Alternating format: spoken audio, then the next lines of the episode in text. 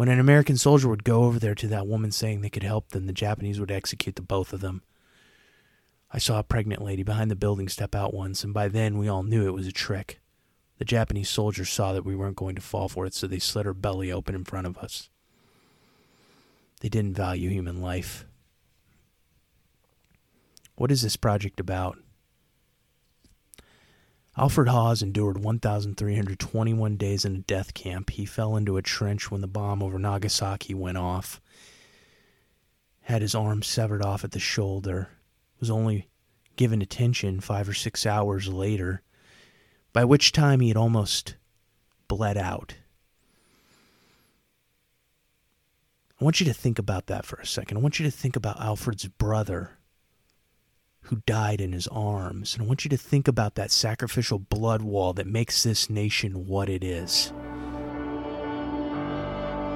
The Veterans Project is a comprehensive essay capturing the legacies of our warfighters, caregivers, and civilians who have stepped forward in defense of our patriotic principles in an effort to capture their stories and to never forget the staggering sacrifices of our nation's finest.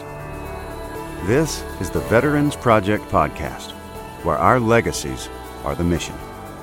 Here's your host, Tim Kay. Welcome to the Veterans Project podcast. My name is Tim Kay, and this is episode one. And I am beyond elated to bring you the project in podcast format. So, a little bit about the Veterans Project. The Veterans Project is a comprehensive black and white photographic essay one where in which I follow the veterans around from Iraq, Afghanistan, Korea, Vietnam, uh, World War II, even, and photograph their life in black and white. The legacies are the mission. You guys will hear me say that many times uh, from here on out, but the point is to capture these veterans as they are in their daily lives. We want to talk about reintegration. Reintegration is a part of this mission. Um, it's an undeniable task, one in which I have found myself enraptured by some incredible men and women who have gone through some horrible, wonderful, beautiful, tragic uh, life events. And the point of the essays are to show civilians and to build that bridge and to bring us closer together as I passionately um, take on this task. So that's the point of the Veterans Project. This first episode is about establishing the podcast, um, but it's a little bit about behind the scenes and, and properly showing you guys what, uh, what and why I started this work. So, just to give you a little background on myself, I have my bachelor's degree in digital media. Uh, I went to Southwestern Assemblies of God for that. University. And uh, during that time when I was at that school, I got deployed right in the middle of my college baseball career to Iraq. I was with Delta Company 3rd of the 141 Infantry. Uh, we deployed to Iraq in 2009. So during that deployment, I was just, I paid attention a lot to the guys around me and I saw so many stories. So I think part of that had kind of an effect on my storytelling ability. Um, just seeing so many different lives uh, and legacies, uh, you know, during that time that were unfolding. And so that led me to come back, finish my final two years of college baseball, and then, you know, head into a master's degree at UT Dallas, where I started off on an emerging media and communication route. Now, during this time, it was about halfway through, I kind of underwent a personal tragedy and I decided I just needed something to escape. And what brought me that escape was photography. And I remember this one moment having an incredible meeting with my photography professor, who uh, is an incredible woman, Marilyn Wallagore. Uh, she's actually uh, she was actually a protester during the Vietnam War, and uh, she pulled me into her office and she said, "You know, I know you want to do this capstone project on photography, but I would really like to talk to you about capturing our veterans' stories. And, uh, you know, I mean, obviously I was kind of blown away by the fact that she was admitting to me that she was a Vietnam War protester, but I know that time was very tumultuous in our country's history. So I totally respected the fact that she was being open and honest with me uh, during this moment. So, what I decided to do was follow around some different veterans uh, Joe Washam, uh, Carter Chick, Jesse Diana, and I believe it was Michael Gallardo were a few of my first projects. Uh, Jason Stevens as well, who was a roommate of mine in college. And I wanted to properly show these guys' lives, but I asked about 10 questions, um, 10 to 15.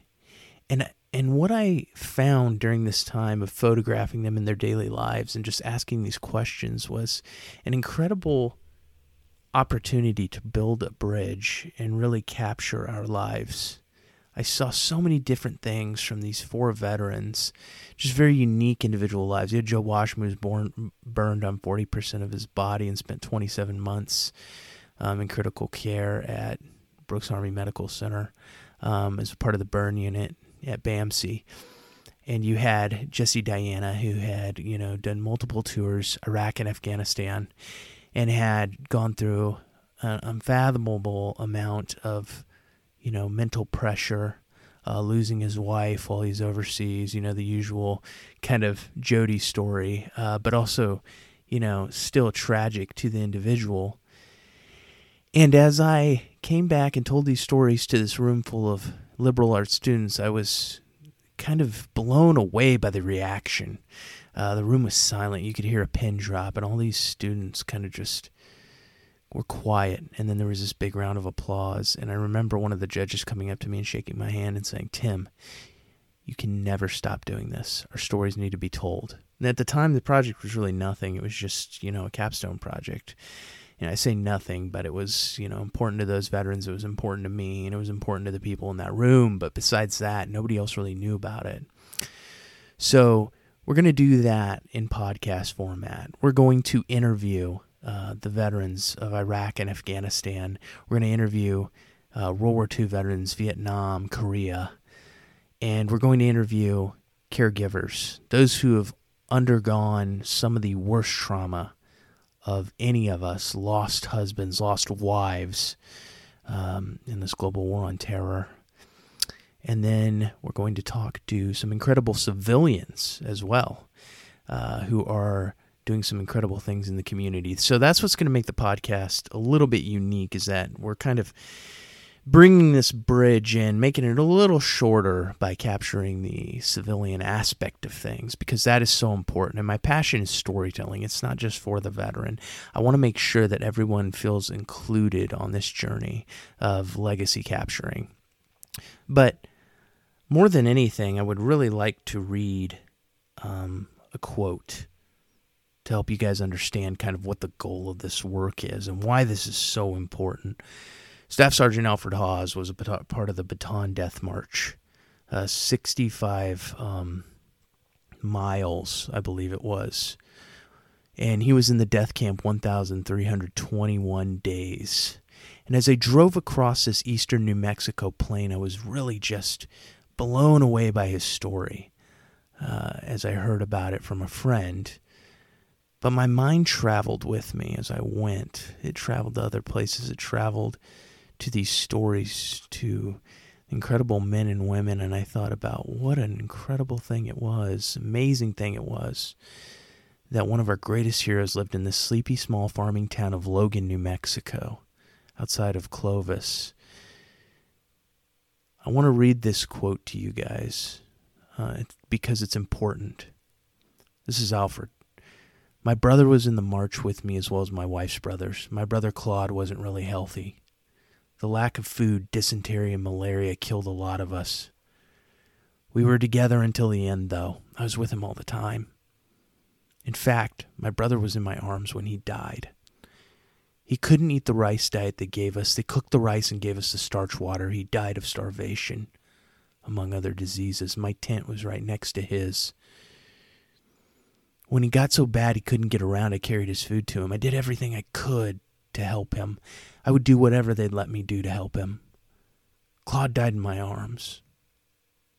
And I laid him on the ground like I was supposed to. Then I called them over to grab him. They dumped him in the trench. My family wanted to bring Claude back, but the bodies were in the trench for 20 years. How could they possibly know it was him? I told my mother that I wouldn't go to the funeral if they brought him back because I wouldn't believe it was really him. The bodies were all twisted and turned, about 75 of them in one hole. The march was a long, dry, and dusty route to get to the camp. We didn't have hats or any type of covering. They made us march no matter how hot it was without water. They marched us for miles and miles and miles in the hot sun. It took us about three days to get there. Only the strong ones made it. If you fell down, the Japanese either bayoneted you, shot you, or ran you over with their trucks. One of the Japanese soldiers pulled me out of line, stuck a round in the revolver, and shoved the barrel into my gut. He rolled the chamber, then pulled the trigger a few times. God protected me, and the gun didn't go off. He yelled at me to get back in line. They didn't feed us at all, and we were in the hot sun all the time. I don't have a hip anymore because the joint is rotten from the march in my diet. The Japanese would make Filipino women hide behind the trees and tell us they would help us escape. Behind the tree or a building would be the Japanese soldiers waiting for us if we tried to get away. When an American soldier would go over there to that woman saying they could help them, the Japanese would execute the both of them. I saw a pregnant lady behind the building step out once, and by then we all knew it was a trick. The Japanese soldiers saw that we weren't going to fall for it, so they slit her belly open in front of us. They didn't value human life. What is this project about? Alfred Hawes endured 1,321 days in a death camp. He fell into a trench when the bomb over Nagasaki went off. Had his arm severed off at the shoulder. Was only given attention five or six hours later by which time he had almost bled out. I want you to think about that for a second. I want you to think about Alfred's brother who died in his arms. And I want you to think about that sacrificial blood wall that makes this nation what it is. Alfred came back and became a wildland firefighter, having multiple kids, one of which I still know. Uh, she's an incredible woman, Deloise Hawes. And every time I read that quote, I still get teary eyed. Why do I get teary eyed? Because I realize the incredible amount of sacrifice it took to give me those freedoms that I have to this day. Those men who bravely fought and went places where few people would ever go. And he stepped out there and did his job. And he was penalized greatly for that. But you know, Alfred never complained in the time that I was with him about having to do that. He never once whined, he didn't cry about it. He understood that it was part of the sacrifice that needed to be made for this great nation. So, when you're listening to this podcast, I want you to listen to these incredible interviews, of course, and hear these men and women speak on sacrifice and integrity and honor and dignity and all the things that make us unique, uniquely free.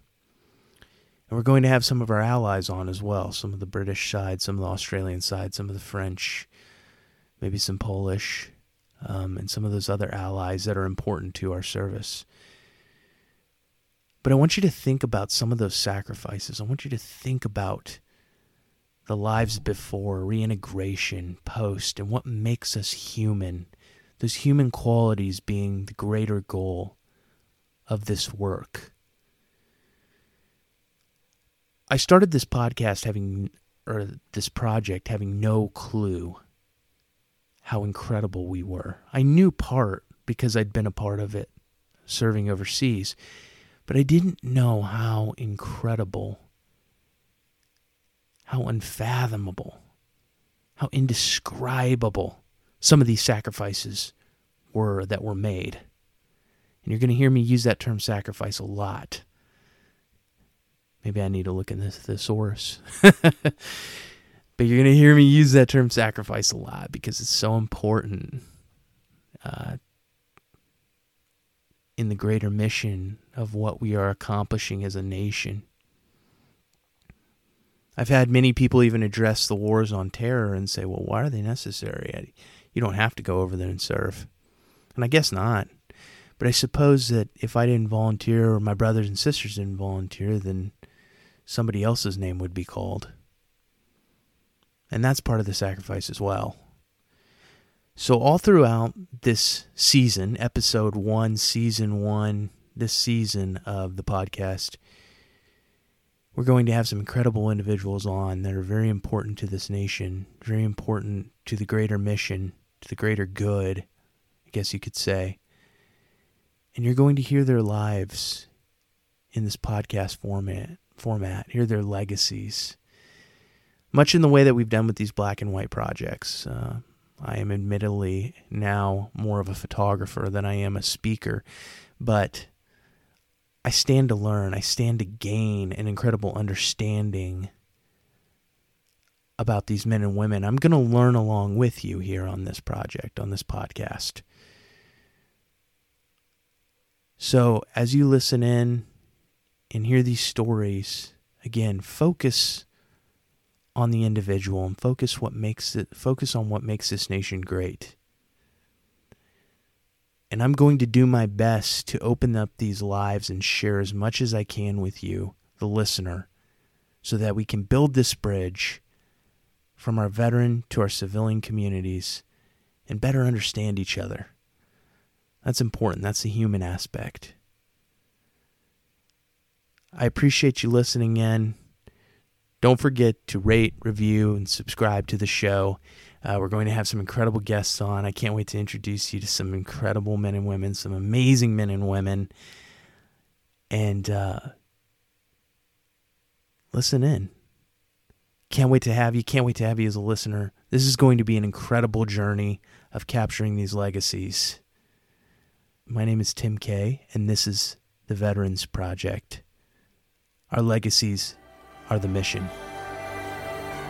This has been the Veterans Project Podcast with our founder, Tim Kay. Check us out at www.thevetsproject.com, on Instagram at The Veterans Project, Facebook, The Veterans Project, and Twitter at Project underscore veteran. Thanks for listening, and don't forget, our legacies are the mission.